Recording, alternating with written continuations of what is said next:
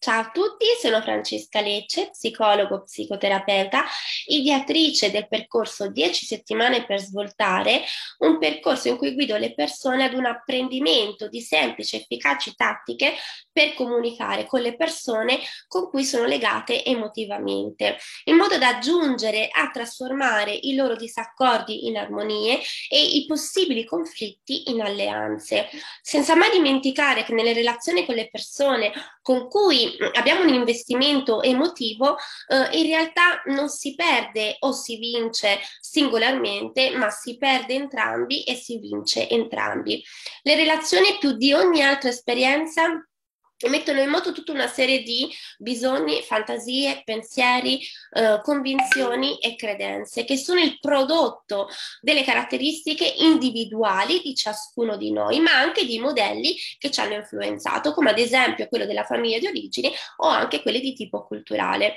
In questa miscela di contenza di ingredienti in cui spesso le persone sono inconsapevoli, possono crearsi situazioni di profondo squilibrio e sofferenza. Tre sono i pilastri di una persona che svolge un lavoro altamente performante e di responsabilità e che vive con una vita con delle relazioni conflittuali, potremmo dire funamboliche, per crearsi finalmente una vita familiare e relazioni appagate e profonde, dando così la massima priorità ai desideri. La virtù, infatti, della dedizione consiste proprio in questo, dare una priorità ai sentimenti e ai nostri bisogni, il che significa che devi assumerti il 100% della responsabilità della tua vita. Il primo pilastro è quello di chi ha bisogno di um, realizzare il proprio sogno, la vita dei propri sogni e di chi inizia anche a riconoscere e a conoscere quelli che sono i propri desideri. Questo porta le persone a sentirsi sicure e forti quando si relazionano con gli altri, ottenendo così forza e fiducia di credere di essere capaci di realizzare proprio la vita di coppia dei loro sogni. Ho avuto un paziente, ad esempio, che um, aveva un trascorso di genitori che inconsapevolmente gli avevano trasmesso le stesse credenze limitanti e lo stesso condizionamento negativo con cui erano cresciuti. Dopo diversi fallimenti, eh, in realtà ha capito che c'era qualcosa che non funzionava. Quindi, una volta svolto il percorso, cosa ha ottenuto?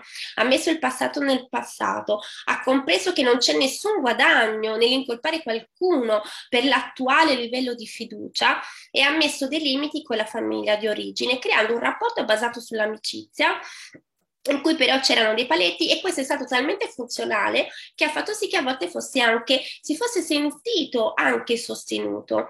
Il secondo pilastro, le persone si concentrano spesso sul perché e non come risolvere il problema.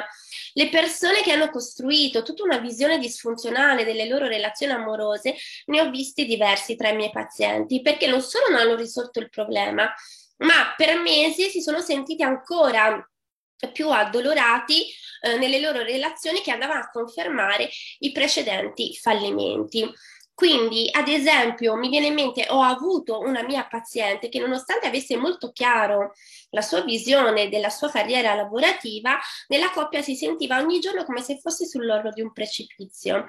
Ogni volta che il compagno si lamentava, esprimeva un disappunto su qualcosa che aveva fatto o detto, in lei si creava talmente tanto rabbia che cercava proprio di allontanarlo, di volerlo allontanare in tutti i modi e per sempre dopo il percorso ha modificato quelle che erano le proprie credenze di una coppia perfetta e anche di relazione perfetta, ha compreso come ascoltare e gestire le proprie emozioni come la rabbia e ha introdotto una tecnica comunicativa che le ha permesso di sentirsi spontanea e libera non solo a livello personale ma anche di coppia, con un finale che potremmo dire quasi fiabesco, in quanto non solo non ha lasciato il compagno, ma insieme hanno deciso di avere un bambino. Il terzo pilastro riguarda il fatto di come costruire, come avere queste relazioni autentiche. L'essere umano si realizza pienamente la sua esistenza quando stabilisce delle relazioni autentiche affettive. Sappiamo molto sul cervello, sappiamo molto meno sulla mente e ancor meno sull'affettività. Le persone si realizzano nella ricchezza della relazione e la crescita potremmo dire che è quasi una sorta di tirocinio per imparare ad amare in un modo sano. Eh, perché si ha desiderio di amare e di essere amati, eh, ma prendendo diciamo un po' tutto il pacchetto, quindi con eh, i limiti, le differenze, le diversità anche dell'altro. Ho avuto un cliente eh, con la compagna che lo portava sempre a sentirsi in colpa per i suoi successi, un rapporto di lunga durata, ma con una donna che in realtà non, non considerava, non condivideva più eh, quelle che potevano essere essere le gratificazioni del proprio compagno. Questo meccanismo ha portato un giorno alla volta ad allontanarsi sempre di più. Dopo il percorso cosa ha ottenuto? Ha modificato il proprio atteggiamento di fuga, ovvero di evitare confronti e litigi, scoprendo e trasformandolo in un incontro con finale sempre sorprendente. Ha compreso come ascoltare e gestire anche i bisogni dell'altro e accettarli anche quando sono diversi e ha introdotto una tecnica comunicativa basata sul successo e la soddisfazione della coppia, non a livello personale, ma a livello um, di coppia. Questo è il tipo di cambiamento che io offro, hanno sperimentato moltissime persone nel mio percorso, trovando autenticità, trovando interazioni mature, energie, spontaneità e sicurezza. Eh, le relazioni si nutrono di delicati equilibri e promuovono non solo la propria ma anche l'altrui personalità ed è proprio um, oggi um, vorrei raccontarvi in questo video, sempre prendendo spunto da uno dei miei tre pilastri, eh, quello che ha provato un mio paziente rispetto alla propria relazione di coppia. Vorrei spiegarti quindi in modo più approfondito cosa si intende col donarsi all'interno della relazione, ma perché è così importante? Ogni giorno sentiamo parlare proprio di quanto sia fondamentale l'ascolto, la comprensione, il venirsi incontro, ma in realtà poi non ne affermiamo davvero l'essenza conoscenza profonda. Nella relazione è come se ogni giorno i passi che compiamo insieme lasciassero una serie di orme per te. Se dopo anni ci si voltasse indietro a guardare quelle orme di traccia, ci si accorgerebbe che in alcuni momenti non vi sono più due orme, ma ve ne è solo una. Potremmo pensare allora che ciò indichi che in quei periodi ci siamo proprio allontanati un po' l'uno dall'altra, prendendo strade diverse. Ma se andassimo ad osservare ancora più in profondità quelle orme, ci accorgeremmo invece che sono soltanto più profonde le une dalle altre. Questo si traduce nel fatto che quando uno dei due è stanco, eh, in realtà invece di lasciarlo in difficoltà, l'altro ha deciso di rallentare, ovvero calzare il suo passo per poi ricominciare di nuovo assieme accanto l'uno all'altro. La relazione di coppia si funziona proprio per questo, condividere insieme piaceri e fragilità. Una relazione può essere eh, paragonata ad una danza in cui ci sono dei momenti in cui siamo siamo uh, allineati, no? i due ballerini danzano in modo armonioso e ci sono altri in cui ognuno prende una singola coreografia, ma anche in questo, seppur distaccati l'uno dall'altro, i loro passi, i loro movimenti hanno un senso che trasmettono una bellezza straordinaria perché coordinati tra di loro e quegli stessi passi, se ci pensiamo bene, non darebbero la stessa sensazione se fossero individuali. Ogni giorno si vive dominati dominati da due tendenze opposte, il bisogno di unione e quello di autonomia. Il primo corrisponde al voler amare, il secondo corrisponde all'individuazione, al vivere da soli un progetto di affermazione per realizzare quelle che sono le proprie possibilità. E in ogni relazione in generale prevale una delle due modalità. Come nel caso del mio paziente Patrizio, nome di fantasia, uno spessissimo broker di borsa dotato di una notevole intelligenza emotiva e anche di un grande umorismo, dove aveva diversi tratti importanti di autorevolezza, controllo di se stesso, eh, capacità di problem solving, ma che nella vita di coppia aveva delle aspettative molto sbagliate.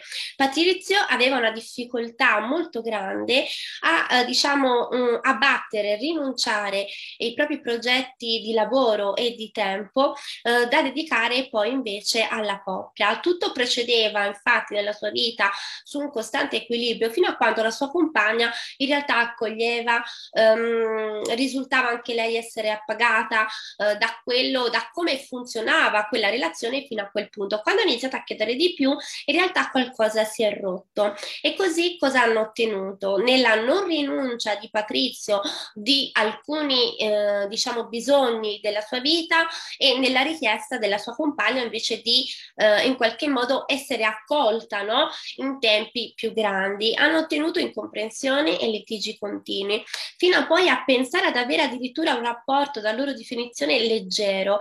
Leggero si traduce che ognuno poi è libero di scaldare il letto di qualcun altro. Questo ha portato a riflettere sul fatto che non esistono relazioni perfette e non esistono compagni ideali nel nostro percorso di vita. Spesso mi ritrovo a ripetere ai miei pazienti che quando l'altro, il nostro compagno, soddisfa il 70% delle nostre aspettative ed è una cifra indicativa è più che accettabile. Scendere sotto tale percentuale frustra quelli che sono i nostri desideri. Nel nostro percorso con Patrizio siamo andati a dare un valore importante a un amore che al momento era amputato. Abbiamo dato importanza alle parole utilizzate nelle interazioni della coppia, ovvero cercando di capire due aspetti importanti, che se l'uomo ha la sensazione che la donna donna disapprova il suo punto di vista, la donna disapprova il modo in cui lei le parla, lui le parla. Amare e donare all'altro e non rinunciare a se stesso. Questo è stato un concetto molto um, ampliato con Patrizio, il quale vedeva nella rinuncia un sacrificio rispetto a quella che era stata la sua carriera in tutti quegli anni e non come un momento da donare all'altro, ma anche da donare donare in realtà a se stesso. Un sé estremamente individualista è sempre nocivo nella relazione. Non riuscisse a spostare da un proprio asse interiore è una forte rigidità che porta spesso a mm, sottostanti fragilità della persona. Sposarsi con tutti questi presupposti è quasi sempre una garanzia al fallimento. Patrizio ha compreso questo, che i sentimenti non sono uno scambio di merci, ma che gli esseri umani hanno hanno bisogno di certezze, di sicurezze e di anche una prospettiva futura insieme, lasciandosi così finalmente libero di vivere quelli che erano i suoi sentimenti in totale eh, spensieratezza e leggerezza, ha capito che l'amore è una fiamma che dà calore e eh, creando così uno stato di sereno benessere in quanto oltre a sviluppare uno specifico senso della propria individualità, rappresentato così una conferma di quelli che erano i suoi valori e del suo esistere.